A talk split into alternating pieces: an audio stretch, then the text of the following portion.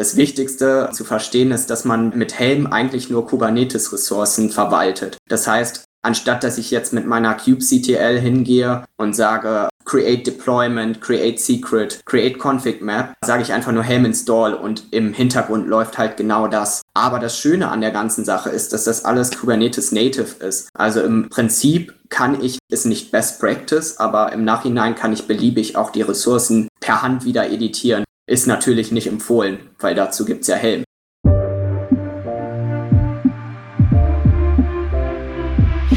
Herzlich willkommen zum Skillbyte Podcast Nummer dreiundvierzig, Helm, der Kubernetes Paketmanager. Abonniert unseren Podcast für mehr spannende Technologien aus dem Technologieumfeld, wenn ihr I T-Entscheider oder I T-Fachkraft seid. Wenn ihr eine Frage habt im Verlauf der Episode, sendet uns gerne eine E-Mail an podcast at skillbyte punkt de. Wir freuen uns auch immer über Bewertungen und ganz besonders wichtig für uns sind Weiterempfehlungen an eure Freunde und Kollegen, die sich auch für Technologiethemen interessieren. Wenn ihr aktuell I T-Jobs sucht, schaut gerne auch auf der Skillbyte-Jobseite vorbei. Ich bin heute hier mit Julius, einem DevOps-Ingenieur von Skillbyte und ich freue mich super auf dich. Hallo Julius. Hi Maurice. Ja, und heute sprechen wir über Helm und das Thema Kubernetes beziehungsweise was Helm genau ist. Und Helm ist ja eine Technologie, ja, kann man sagen, die in den letzten zwei, drei Jahren doch deutlich an Verbreitung zugenommen hat und ja auch so ein bisschen gehypt ist, oder? Ja, auf jeden Fall. Also das Tool ist ja schon ein bisschen älter, aber wie du gesagt hast, es ist jetzt in den letzten Jahren hat das enorm zugenommen. Auch vor allem wird das viel verwendet, also eingebettet in andere Systeme, wie jetzt zum Beispiel Rancher oder so. Also das ist auf jeden Fall sehr populär zurzeit. Genauso entwicklungsgeschichtlich kann man ja sagen, diese Kubernetes-Infrastruktur ist entstanden und die Leute haben begonnen, eben ihre Anwendungen in Kubernetes-Cluster zu deployen, die zu managen und haben dann aber festgestellt, okay, so eine Anwendung aus mehreren Microservices im Kubernetes-Cluster, das ist relativ viel Handarbeit, diese zu warten und die einzelnen Komponenten zu aktualisieren. Es wäre doch schön, wenn man so eine Art Paketmanager hätte, wie man das aus zum Beispiel Linux-Distributionen kennt, wie apt-get oder Pacman und dieses Konzept auch für Kubernetes-Anwendungen, die wie gesagt aus mehreren Microservices bestehen können, verwenden kann. Das Ziel ist es eben, Kubernetes-Anwendungen möglichst einfach zu managen, also wie man bei apt-get install Paketname sagt und Linux-Pakete installieren kann. Genauso möchte man das auch in der Kubernetes-Welt haben und natürlich auch genauso einfach mit einem Uninstall. Wofür hast du denn Helm bisher benutzt? Ja, im Prinzip genau, wie du jetzt gerade erwähnt hast. Also der Zustand, dass man eben irgendein fertiges Tool schnell installieren will, gerade auch zu Demo-Zwecken oder um mal so ein kleines Proof of Concept zu machen, wenn man zu einem Kunden fährt, dem einfach zeigen will, was möglich ist und wie schnell das alles geht. Da benutzt man gern Helm, weil, wie du schon gesagt hast, im Linux-Umfeld ist das ja auch sehr gängig, dass man da einfach schnell was installiert, um es auszuprobieren, weil man sich eben nicht durch irgendeinen Install-Wizard durchklicken muss und auch eben nicht viel konfigurieren muss, sondern das eigentlich out of the box funktioniert. Also Helm ist wie Kubernetes selbst auch Open Source, richtig? Genau, ja. Das ist ein Open-Source-Projekt, was von der Cloud Native Computing Foundation betreut wird. Und so kann auch jeder im Prinzip daran mitbasteln, contributen. Ja, das machen ja die großen Cloud-Provider alle oder die großen I T-Namen bringen sich dann natürlich ein, weil sie auch gesehen haben, der Trend geht ganz klar eben zum Paketmanager auf Kubernetes-Container-Anwendungen. Wenn unsere Zuhörer noch mehr zu Kubernetes wissen möchten, empfehlen wir auch gerne unsere Folge Nummer fünfundzwanzig. Da geht es intensiv um das Thema Kubernetes, um komplexe Kubernetes-Anwendungen eben betreiben zu können oder installieren, deinstallieren, upgraden zu können. Wie genau macht man das denn mit Helm? Stell dir einfach mal vor, wir haben entweder ein On-Premise-Rechenzentrum oder ein Cloud-Kubernetes-Cluster hochgefahren. Ne? Ist ja egal, ob der jetzt bei einem der großen Cloud-Provider läuft oder im eigenen Rechenzentrum. Und ich möchte die Helm-Technologie einsetzen. Wie würde ich da denn jetzt dran gehen? Ja, also grundsätzlich gibt es ja dann erstmal die Frage, möchte ich das jetzt für meine spezielle Anwendung, die ich zum vielleicht auch selbst entwickle, machen oder für eine Anwendung, die eben noch nicht im Helm-Repository mit drin ist oder eben so eine typische Standardanwendung, was weiß ich, ein Nginx-Server oder typisch sind auch ein Monitoring, Prometheus oder sonst was mit allen möglichen Abhängigkeiten. Im letzteren Fall würde man dann halt wirklich gucken, in welchem Repository das drin ist. Meistens sind die auch in den Standard-Repositories drin. Da gab es jetzt letztlich viel Umstrukturierung, aber die großen Sachen, die sind eigentlich immer zu finden. Und dann würde man ähnlich wie beim Paketmanager tatsächlich einfach sagen, Helm install, den Release-Namen. Also da kann ich selbst dann einen Namen vergeben, der dann unique in meinem Cluster halt erscheint. Und dann eben der Name des Pakets im Prinzip. Also im Helm-Umfeld nennt man das Helm-Chart. Und ja, man kann da beliebig dann auch Variablen in dem Chart verändern und anpassen. Aber im Prinzip reicht ein einfaches Helm-Install, den Release-Namen und das Chart, was ich installieren will. Und dann läuft das eigentlich schon von selbst alles an mit allen Abhängigkeiten und allem Möglichen. Das heißt, ich konfiguriere Helm, benutze ich von der Kommandozeile lokal gegen den Kubernetes-Cluster, gegen den ich es benutzen möchte, ne? Ob on-premise oder in der Cloud. Richtig, genau. Genau so sieht's aus. Und es gibt schon Repositorien, die Helm-Charts enthalten für Standardkomponenten wie zum Beispiel Webserver, Nginx oder Datenbanken. Wobei Datenbanken in Kubernetes-Clustern ist immer so eine Sache, aber für fertige Komponenten. Und da kann ich meine eigene Software, die vielleicht einen Webserver braucht, ne, wenn es ein Microservice ist, kann ich sozusagen darauf basieren lassen, oder? Ja, das ist eben der Vorteil, ähnlich wie beim Paketmanager wieder, dass ich eben Abhängigkeiten auch in meiner eigenen Anwendung einfach reinziehen kann. Und wie du schon gesagt hast, das ganze Management von Abhängigkeiten, das passiert alles clientseitig und im Prinzip werden dann einfach ganz normal die Sachen nach und nach im Kubernetes-Cluster installiert von Helm und ich muss mir da gar nicht viel Gedanken machen. Also Helm geht dann hin, lädt die einzelnen Helm-Charts, die ich als Abhängigkeiten markiert habe, bleiben wir mal beim Webserver, runter, lädt die Docker-Images runter, deployt die in dem Kubernetes-Cluster und sieht zu, dass alle Komponenten ordentlich starten und ja, die beschriebenen Volumes gemountet werden, die Ports, die angegeben werden, freigeschaltet sind, verschiedene Credentials gesetzt werden, also als Variablen zum Beispiel, sodass nach und nach die Anwendung ja wirklich wie ausgepackt aus einem Paket in dem Kubernetes-Cluster lauffähig gemacht wird. Genau, ungefähr so. Also es ist natürlich schon noch so, dass Kubernetes sich um Sachen kümmert, wie jetzt die Container runterzuladen und so weiter. Das Wichtigste zu verstehen ist, dass man mit Helm eigentlich nur Kubernetes-Ressourcen verwaltet. Das heißt, anstatt dass ich jetzt mit meiner kubectl hingehe und sage, create deployment, create secret, create config map, sage ich einfach nur Helm install und im Hintergrund läuft halt genau das. Aber das Schöne an der ganzen Sache ist, dass das alles Kubernetes native ist. Also im Prinzip kann ich, ist nicht best practice, aber im Nachhinein kann ich beliebig auch die Ressourcen per Hand wieder editieren. Ist natürlich nicht empfohlen, weil dazu gibt's ja Helm.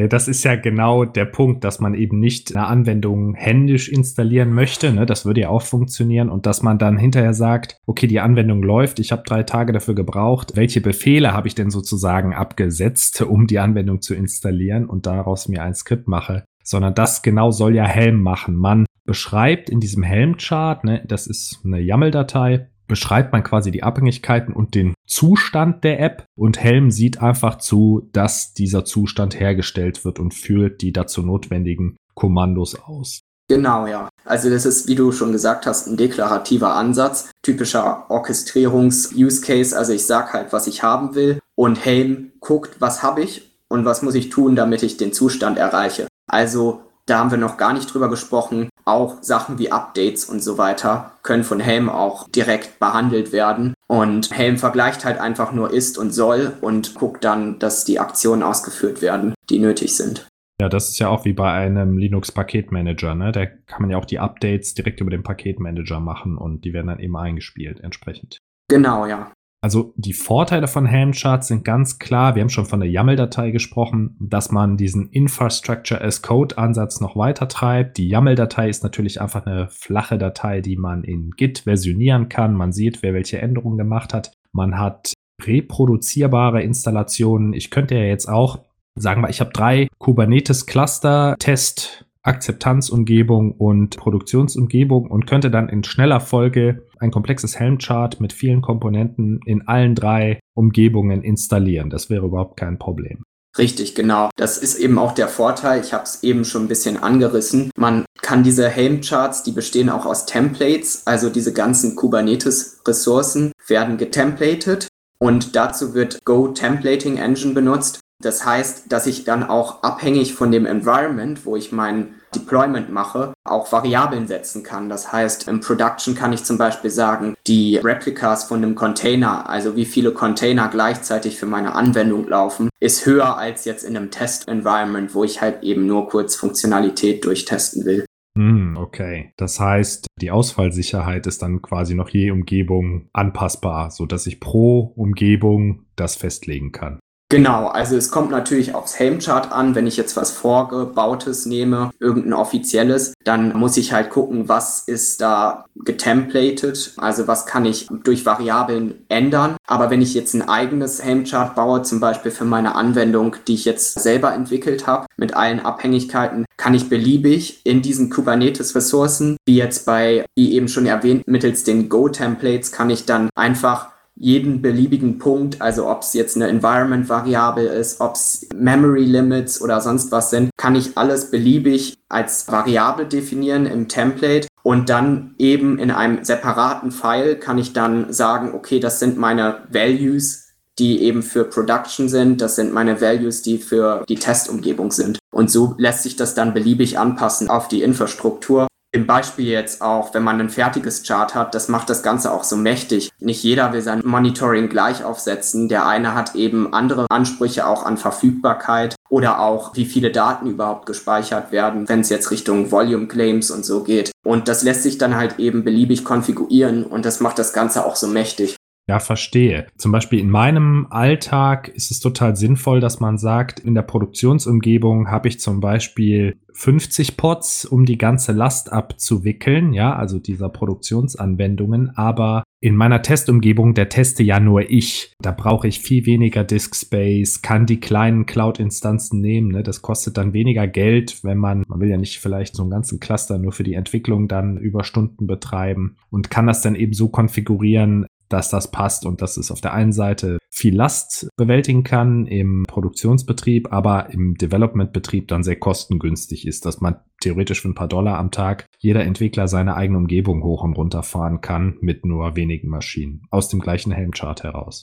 Genau, das kann man auf jeden Fall machen. Wie gesagt, es kommt da immer auf das Template an, was genau jetzt konfigurierbar ist und was nicht. Aber das ist auch das Schöne an diesem Helm-Ansatz, wenn ich jetzt selber einen Chart entwickle. Wir hatten ja schon angesprochen, die Struktur ist so, ich habe da meinen Chart.yaml, mein Haupt-YAML-File, was halt so einen Namen vergibt, Version, Abhängigkeiten. Und dann kommt halt ein Template-Ordner, in dem eben diese ganzen Ressourcen liegen. Und im Prinzip kann ich erstmal von einer plain Kubernetes-Ressource ausgehen. Also wenn ich jetzt mir einen kubectl Describe mache auf einer Ressource im YAML-Format, dann kriege ich im Prinzip schon die Datei, die kann ich in dem Template-Ordner ablegen und dann ist das Ding erstmal gelaufen. Ich kann dann eben im Nachhinein sagen, okay, hier steht jetzt Replicas drei drin, ich möchte das jetzt konfigurierbar machen und dann kann ich eben da ganz einfach das mit dem Go-Templating-Format halt ja, Template draus machen und ja, da gibt's natürlich ganz viel Advanced Stuff, dass man halt auch anfangen kann, Funktionen zu bauen, die dann von bestimmten Sachen wie jetzt welchen GitLab-Branch ich das jetzt baue und so weiter, die Variablen anpassen, aber das ist alles Advanced. Das Schöne ist, dass man halt wirklich so Step by Step das Ganze aufbauen kann, ne? Das heißt, man kann sehr schnell starten, weil man es einfach verstehen kann, aber die Erweiterungsmöglichkeiten sind mannigfaltig, sodass man auch komplexe Enterprise-Anwendungen in Helm-Charts verpacken kann. Genau, ja. Also für jeden, der Kubernetes benutzt, ist das eigentlich überhaupt kein Problem, Helm-Charts zu bauen, weil man eben immer bei den Kubernetes-Ressourcen anfängt und dann eben bestimmte Sachen konfigurierbar macht. Das heißt, mit Helm-Charts sind im Grunde diese Dateien gemeint, die eben diese Orchestrierung beschreiben. Ja, also das ist ein bisschen verwirrend, weil das Chart.yaml ist ein File, was zu einem Helm-Chart gehört. Aber genau wie du sagst, das ganze Paket, also die Templates, das Values-File und das Chart.yaml, also die Beschreibung von dem ganzen Chart, das ganze Paket, das Bundle, das nennt man eben Chart. Okay, verstehe. Das heißt, wenn wir nochmal die Vorteile von Helm-Charts zusammenfassen. Was bringt mir deren Verwendung? Dann kann man schon sagen, erstmal bündelt es die Anwendungsinformationen, also welche Dienste brauche ich, welche Volumes brauche ich, welche Ports brauche ich, die sind da ja alle beschrieben und einfach erweiterbar. Also wenn man ein weiteres Volume braucht, kann ich das einfach da eintragen und es würde dann hinzugefügt. Änderungen durch die Git-Versionierbarkeit können einfach nachverfolgt werden. Und es gibt bereits eine große Bibliothek von vorhandenen Helm-Charts, die ich entweder inkludieren kann oder als Basis für eigene Entwicklungen nutzen kann. Ja, genau. Was vielleicht noch ganz interessant zu wissen ist, wir haben ja schon gesagt, Helm macht eben diesen Ist-Soll-Vergleich und das ganze Kommando, in diesem Fall wäre das dann Helm-Upgrade, das ist idempotent, also idempotent im Deutschen. Das bedeutet, ich kann das Kommando so oft ich will absetzen und es ändert eigentlich nichts, außer dass jetzt die Release-Nummer hochgezählt wird im Cluster. Aber abgesehen davon läuft meine Applikation unangefasst weiter, wenn ich jetzt keine Änderungen gemacht habe. Und das ist natürlich eine super Grundlage für Scripting dann. Also wenn ich das jetzt in eine Pipeline packe oder so, kann das halt dann super einfach immer abgesetzt werden, weil das sich eben selbst darum kümmert, die nötigen Schritte durchzuführen. Ja, okay, verstehe. Das heißt, wenn zwei Maschinen fehlen und du setzt Upgrade ab, dann startet er halt die zwei Maschinen und wenn das gleiche Kommando eine Minute später nochmal abgesetzt würde, würde einfach gar nichts passieren, weil er erkennt, ah, der Zustand, wie ich ihn beschrieben habe im Helm-Chart, das ist der Zustand, der auch im Cluster vorliegt. Das heißt, ich muss nichts machen. Genau. Wir haben in Episode Nummer sechsunddreißig über Terraform gesprochen. Das nutzt ganz ähnliche Mechanismen, um die Basisinfrastruktur, also zum Beispiel diesen Kubernetes-Cluster aus der Taufe zu heben auf einer Cloud-Lösung oder einer vorhandenen Infrastruktur. Und das ist natürlich in Kombination mit Kubernetes und Helm-Charts kann man sozusagen von den Maschinen über den Cluster bis hin zur Anwendung eine komplette Basisinfrastruktur aus der Taufe heben mit dem Infrastructure as a Service-Ansatz.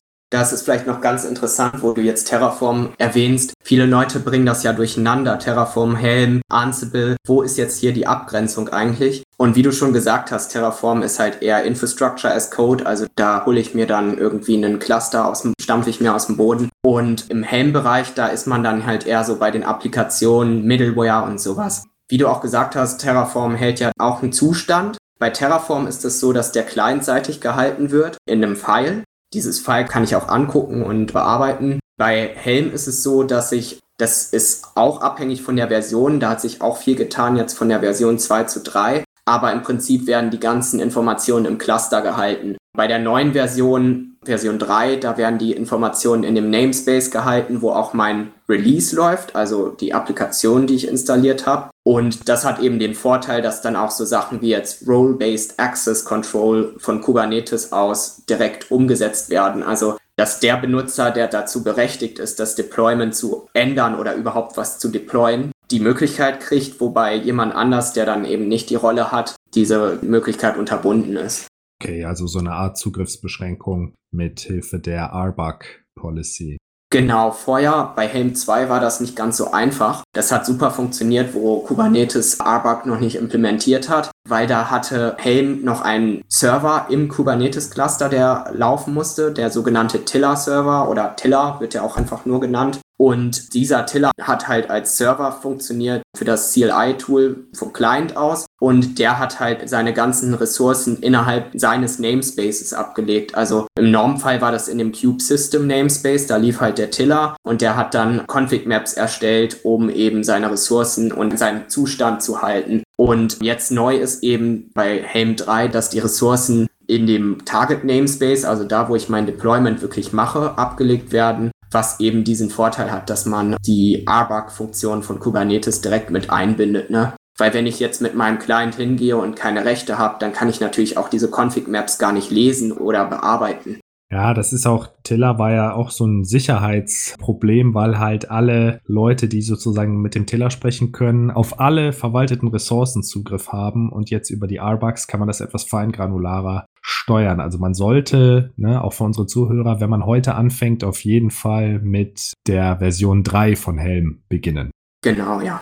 Ja, das ist Vielleicht nochmal, um diesen Stack klar zu machen. Ich finde das ganz interessant. Du musst dir einfach vorstellen, oder unsere Zuhörer können sich einfach vorstellen, man hat diese laufenden Server einfach im Rechenzentrum, also Hunderte oder Tausende davon. Mittels Terraform bündele ich einige dieser Server zusammen zu einem Kubernetes-Cluster. So, und der Kubernetes-Cluster ist sozusagen ein Standard, der, ob er jetzt bei Azure läuft, bei Google in der Cloud läuft oder bei A W S, Amazon in der Cloud läuft oder irgendwo anders, auch im eigenen Rechenzentrum, sich mehr oder weniger gleich verhält. Und auf diesem Kubernetes-Cluster oder in diesem Kubernetes-Cluster kann ich jetzt mittels Helm meine Kubernetes-Anwendungen deployen. Und wenn man diese drei Werkzeuge zusammennimmt, also Terraform, Kubernetes, Helm, komme ich relativ weit weg von diesem Vendor-Login. Genau, ja. Wie du schon sagst, also ich meine, Kubernetes generell ist schon ein richtiger Schritt in die Richtung, dass man halt einfach eine Basis schafft und dann eben, man nimmt ja gerne den Begriff Cloud-Agnostik in den Mund, also dass man eigentlich sich nicht wirklich drum kümmern muss, was unterhalb von Kubernetes läuft, weil man da eben diese fest definierten Standards von Kubernetes hat, also die Ressourcen und so weiter. Und klar, wenn ich dann Helm benutze, dann bin ich da flexibel. Also wenn du Helm benutzt, bist du da flexibel und hast quasi den ganzen Stack aus dem Vendor-Login herausgezogen. Genau, ja. Das heißt, also das ist ja wirklich toll, diese drei Komponenten oder Softwarekomponenten, die auch frei verfügbar sind, in Kombination. Binnen Minuten habe ich quasi aus Standardservern habe ich ein komplettes System aufgesetzt. Ich habe meine Infrastruktur provisioniert. Ich habe mein Kubernetes-Cluster laufen. Plus ich habe meine Kubernetes-Anwendungen laufen und kann zu Testzwecken, ja, ganz beliebig diese Infrastruktur binnen Minuten hoch und runter fahren. Kann Updates einspielen, kann Rollbacks durchführen, ne? Das hast du eben schon angesprochen. Das Helm-Chart selber dient natürlich auch, jetzt muss man sagen, für Entwickler, auch als eine Art Dokumentation der Anwendung, weil ja genau beschrieben ist, was hängt von welchen Komponenten ab, welche Ports kommunizieren miteinander. Alleine das hat ja schon einen Wert, ne? Dass man sozusagen eine Anwendungs-Dependency-Graph generieren kann aus dem Helm-Chart. Ich weiß nicht, gibt es da ein Kommando, dass man das irgendwie visualisieren kann? Das ist eine gute Frage, das weiß ich tatsächlich gar nicht. Aber wie du schon sagst, das ist ein enormer Vorteil, den ich auch immer wieder gerne kommuniziere, dass man eben durch das Coden von Schritten, die man durchführen muss, im Prinzip die Dokumentation überflüssig macht und auch damit eigentlich Fehler beseitigt. Wenn jetzt Sachen manuell durchgeführt werden, dann können immer Fehler entstehen. Man muss jemanden da haben, der aktiv zur Seite steht, mit dem Kopf da ist. Und wenn man das eben einfach automatisiert hat, sowohl mit Terraform, Ansible, aber auch eben Helm, können einem diese Fehler nicht so schnell unterlaufen. Um ein plastisches Beispiel zu geben, stell dir mal vor, du bist verantwortlich für den, sagen wir mal, für den Server oder für die Helm-Anwendung, die hier die Server betreibt, wo jeden Tag zwanzig Millionen Leute die Liste der Corona-Infizierten runterlädt. Also das Backend sozusagen für den äh, Corona-Server. Und du würdest jetzt feststellen, oh, die Anwendung wird sehr oft aus den App-Stores geladen. Ich muss irgendwie hochskalieren. Das wäre eine relativ einfache Änderung. Würdest du das dann im Helm-Chart mittels Replicas ändern? Oder was genau würdest du da einstellen?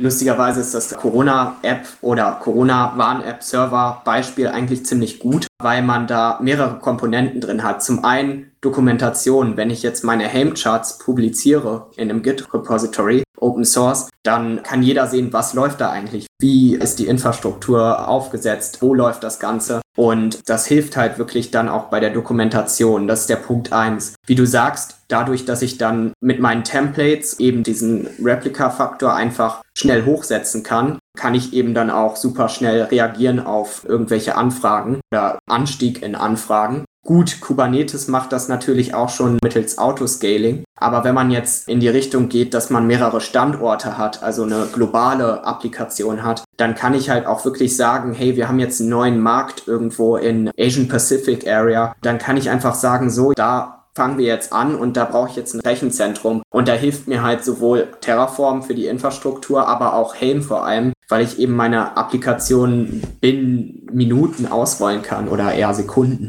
Ja, ich glaube auch ein anderes gutes Beispiel ist, wenn ein ganz verbreiteter Messenger für Mobilfunkgeräte oder für Smartphones seine Policy, seine Datenpolicy ändert und auf einmal die anderen Messenger einen immensen Nutzeransturm zu verzeichnen haben. Das wäre auch so eine Situation, die ne, in klassischen Serverumgebungen, oh Gott, jetzt muss ich Server bestellen und die irgendwie mieten. Okay, ich bin in der Cloud, das heißt, ich kann die mit ein paar Klicks hinzufügen, aber das möchte man eigentlich auch nicht. Man möchte im Grunde eine Anwendung so resilient implementiert haben, dass sie von selber, wenn sie wächst, mehr Serverkapazitäten, ne, wie mit Kubernetes, mit Autoscaling, automatisch sich beschafft bis zu einem gewissen Schwellwert.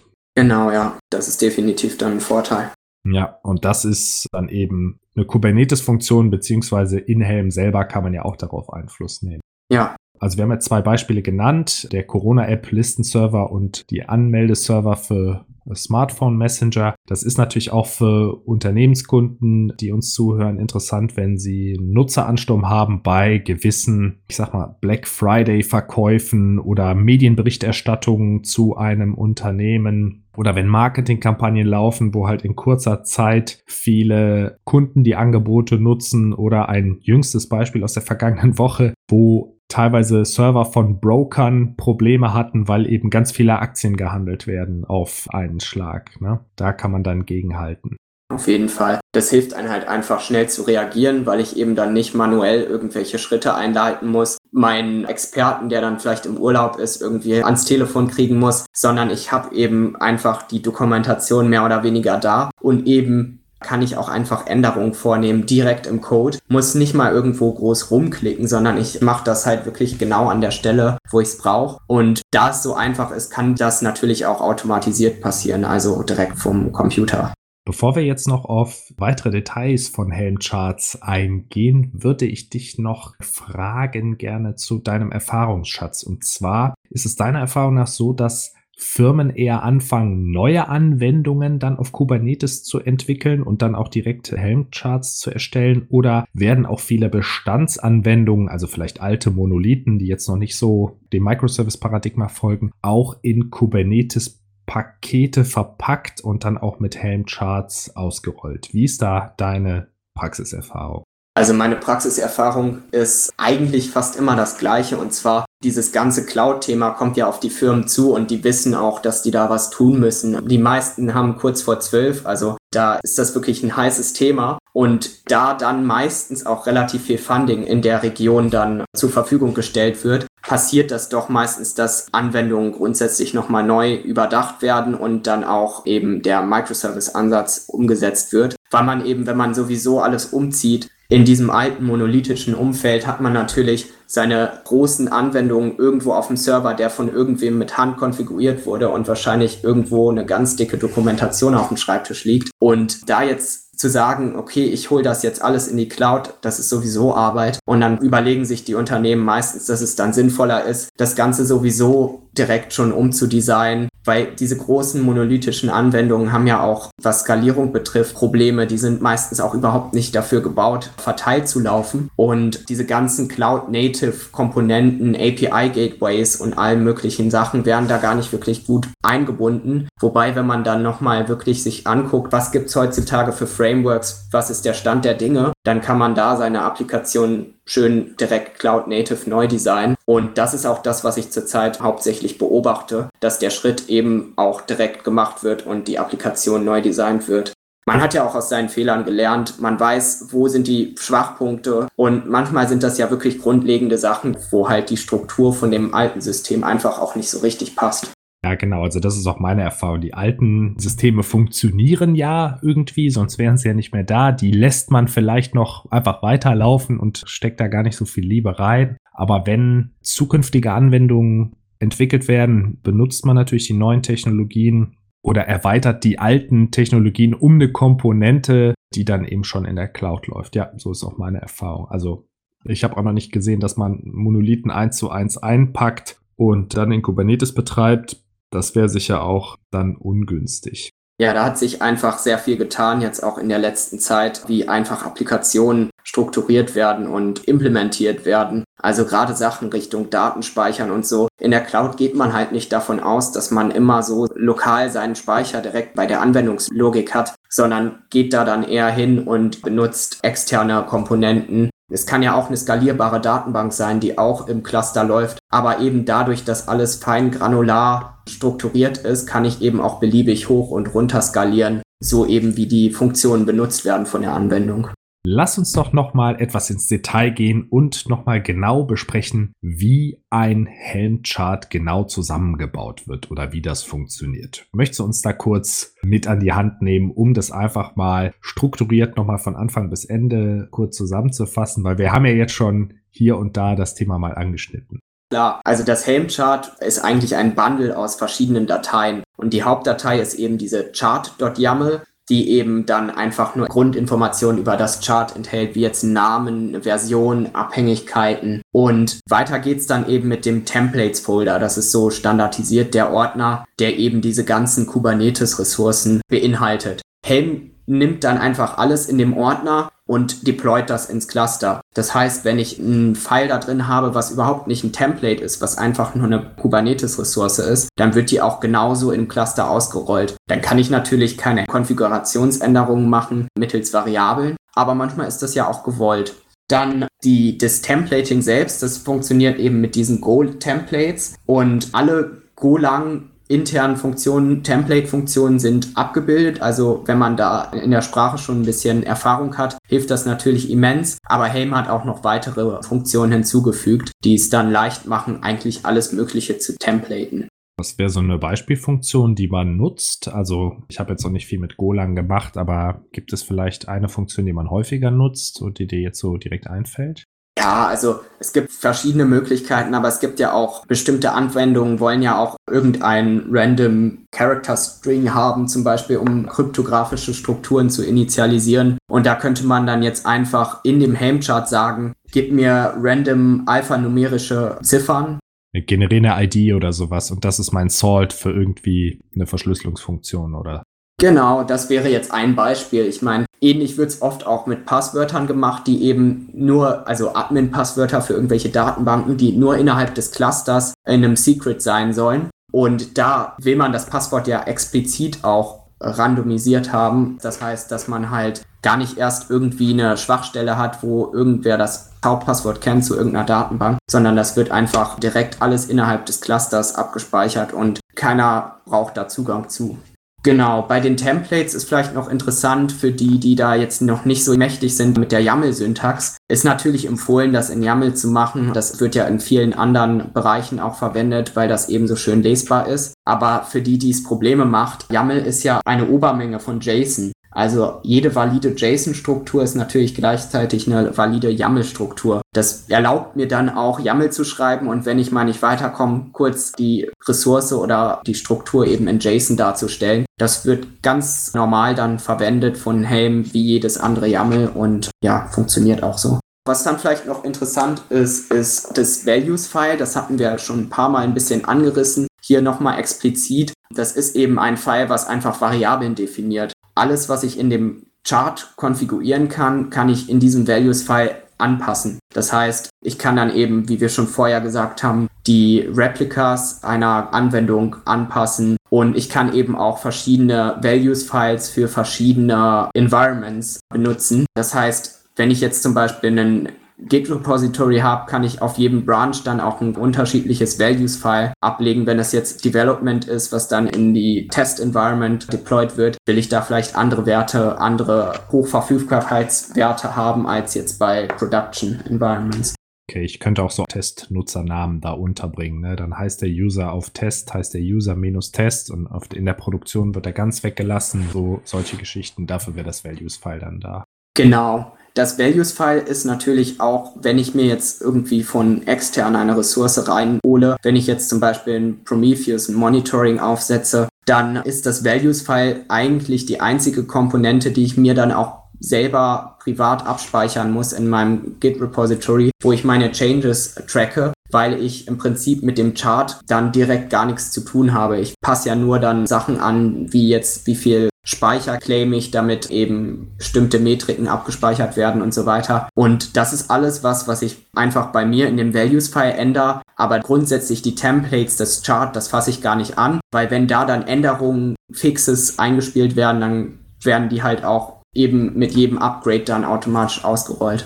Das heißt, ich habe jetzt das Helm-Chart zusammengebaut mit Values-YAML, Templates-Folder, Charts-YAML, habe das auf der Festplatte oder S S D, sollte ich lieber sagen. Und wie installiere ich das jetzt? Also ich habe die Anwendung da orchestriert in dem Helm-Chart und wie schafft die Anwendung es jetzt in den Kubernetes-Cluster?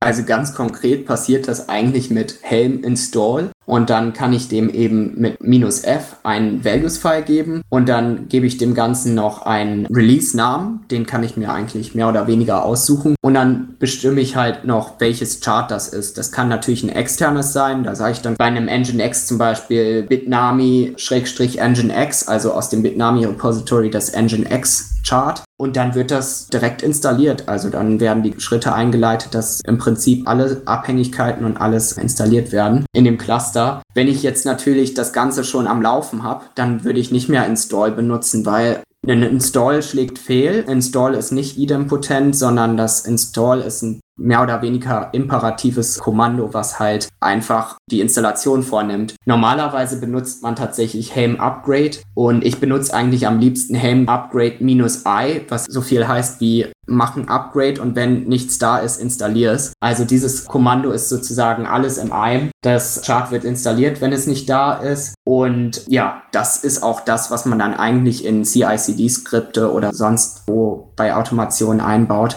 weil das eben diese Idempotenz hat. Okay, verstehe. Das heißt, man braucht sich im Grunde nur ein Kommando zu merken, Upgrade minus I oder minus I und wenn es nicht installiert ist, wird die Anwendung installiert in der Version und wenn es bereits installiert ist, in der gleichen Version wird nichts gemacht, außer dass die Release-Nummer inkrementiert wird und wenn die Anwendung installiert ist, in einer vorherigen Version wird auf die aktuelle Version geupgradet. Genau, ja. Also es gibt natürlich dann auch Advanced-Sachen, also Helm unterstützt auch Semantic Versioning, aber also da kann man dann die Release-Nummer entsprechend anpassen, aber das sind dann Sachen, die relativ advanced sind. Für jeden, der jetzt kurz eine Anwendung erstmal deployen will, reicht das auch erstmal so. Dann die Unterschiede zwischen der Helm Version zwei mit dem Tiller Server, der sozusagen im Kubernetes Cluster läuft und alle Aktionen durchführt und der Version drei, die mittels R B A C auf die ihr zugewiesenen Rechtebereiche zugreifen kann, um die Aktionen durchzuführen. Da bist du ja schon drauf eingegangen. Wie verbreitet ist Helm denn? Und lohnt es sich, das genauer unter die Lupe zu nehmen? Ich glaube, da haben wir fast schon eine Antwort gegeben im Verlaufe des Podcasts, aber vielleicht fassen wir es nochmal zusammen. Ja klar, also das ist auch wirklich, haben wir, wie du sagst, ganz am Anfang ja angerissen, dass Helm einfach extrem an Popularität zugenommen hat. Also es ist einfach inzwischen auch Grundlage für viele andere Systeme. Also im Rancher Rancher ist ein Overlay über ein Kubernetes-Cluster und das vereinfacht einfach die Verwaltung von Kubernetes-Clustern. Da gibt's eine schicke U I, wo man das alles verwalten kann. Und da gibt's eben auch einen Katalog. Also das ist im Prinzip wie so ein App-Store für Kubernetes. Und der basiert natürlich auf Helm und under the bonnet sozusagen. Unter der Motorhaube.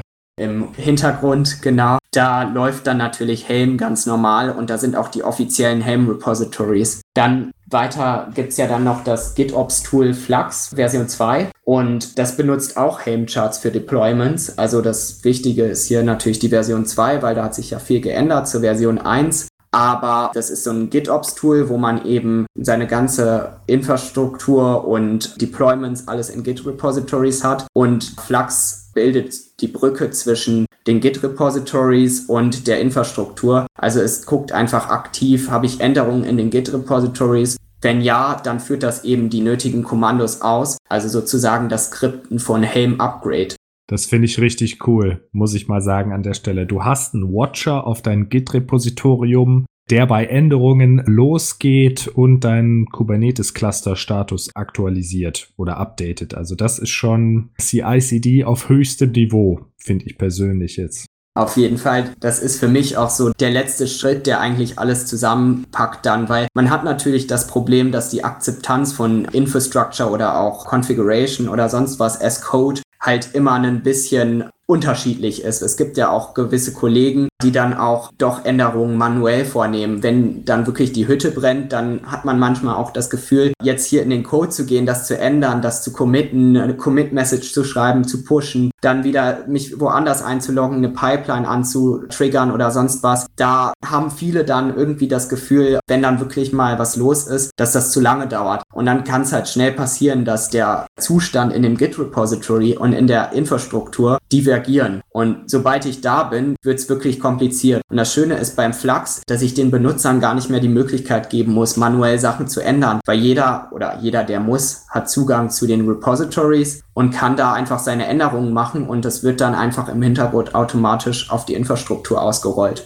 Ich sehe da noch einen ganz anderen Vorteil und zwar ist Flux ja so eine Art erweiterter Commit-Hook. Das heißt, ich weiß, wenn ich meinen Code committe und auf Master merge oder auf einen Release-Branch merge, der wird dann automatisch deployed. So, und das auf Entwicklerseite erzeugt dann eine Art erhöhtes Qualitätsgefühl, lasst mich das so mal sagen. Ich glaube auch, dass Flux und die Konsequenz daraus, dass wenn ich etwas committe und auf den Master Branch merge, dass es automatisch deployed wird, das führt dazu, dass man das Testing noch ernster nimmt und noch mehr Tests schreibt, um einfach zu sagen, okay, wenn ich das jetzt hier committe, kontrolliert das kein Mensch mehr, sondern es wird wirklich produktiv ausgerollt, wenn man das möchte und so einstellt. Und ja, das ist eigentlich eine gute Sache, dass man im Prinzip dann noch mehr Tests schreibt oder die Tests nochmal gründlicher checkt, manuell checkt, um zu sagen, das muss ja alles testbar sein, sonst kann es sein, dass ich vorne was kaputt mache.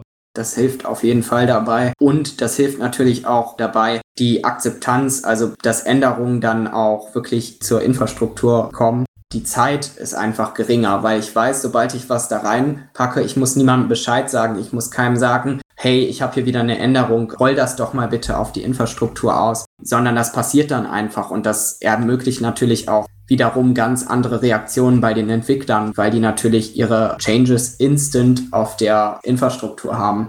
Ja. Und einfach die Anwender profitieren ja auch ganz deutlich, da ein fertiggestelltes Feature ja schneller es in die Produktion schafft und schneller dann auch aktiv genutzt werden kann von den, ja, entweder Nutzern da draußen oder den Unternehmensbenutzern. Das möchte man ja auch, dass man die Time to Market, würde man im B W L-Kontext sagen, ich sag mal Code to User Time möglichst gering hält. Auch als Entwickler ist es ja möglichst erstrebenswert, dass wenn doch noch Probleme oder Rückfragen kommen, dass man die möglichst zeitlich nah zur Implementierung dann erhält und nicht Monate später, wenn man sich dann nochmal eindenken muss und sagen muss, okay, was war denn jetzt nochmal genau Sachstand da?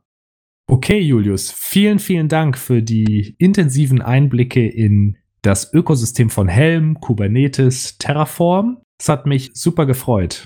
Sehr gerne, ja. Mich hat es auch gefreut, dabei zu sein. Vielleicht nochmal ein kleiner Teaser am Ende. Was Helm natürlich möglich macht, ist in Verbindung mit anderen Tools auch komplexe Deployment-Strategien umzusetzen. Also zum Beispiel Canary-Deployments oder Blue-Green-Deployments. Bei Canary-Deployments würde ich halt ein Feature erstmal an eine kleine Gruppe von Leuten ausrollen und dann testen, wie reagieren die da drauf? Ist die Response-Zeit von dem User, also wie lange braucht der User durch die Seite zu browsen? Ist die schneller? Ist die langsamer? Wird das U I plötzlich verwirrend oder wird das eindeutiger für den Benutzer? Und dann kann ich Stück für Stück das halt als Produktionsstandard haben. Und bei Blue-Green ist eben diese Situation, dass ich im Prinzip meinen Production repliziere und meine neue Version in ein zweites Production-Environment deploye und dann eben einfach den Traffic komplett von dem einen Production in das andere route und so halt dann auch ohne irgendeiner Downtime halt einfach umswitchen kann auf eine andere Version. Und Tools wie jetzt zum Beispiel Istio, die helfen mit Helm zusammen eben so Sachen automatisiert umzusetzen. Und sowas ist natürlich Next Level, also das ist wirklich advanced, aber das ist auch das, was man wirklich braucht, wenn man Ansprüche an Verfügbarkeit hat und Automatisierungsgrad.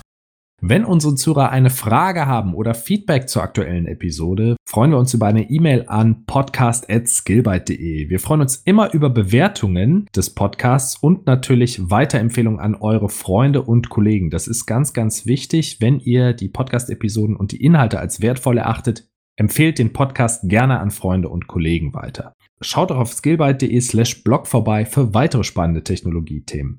Vielen Dank, Julius, für die Einblicke in Helm und bis bald. Bis bald.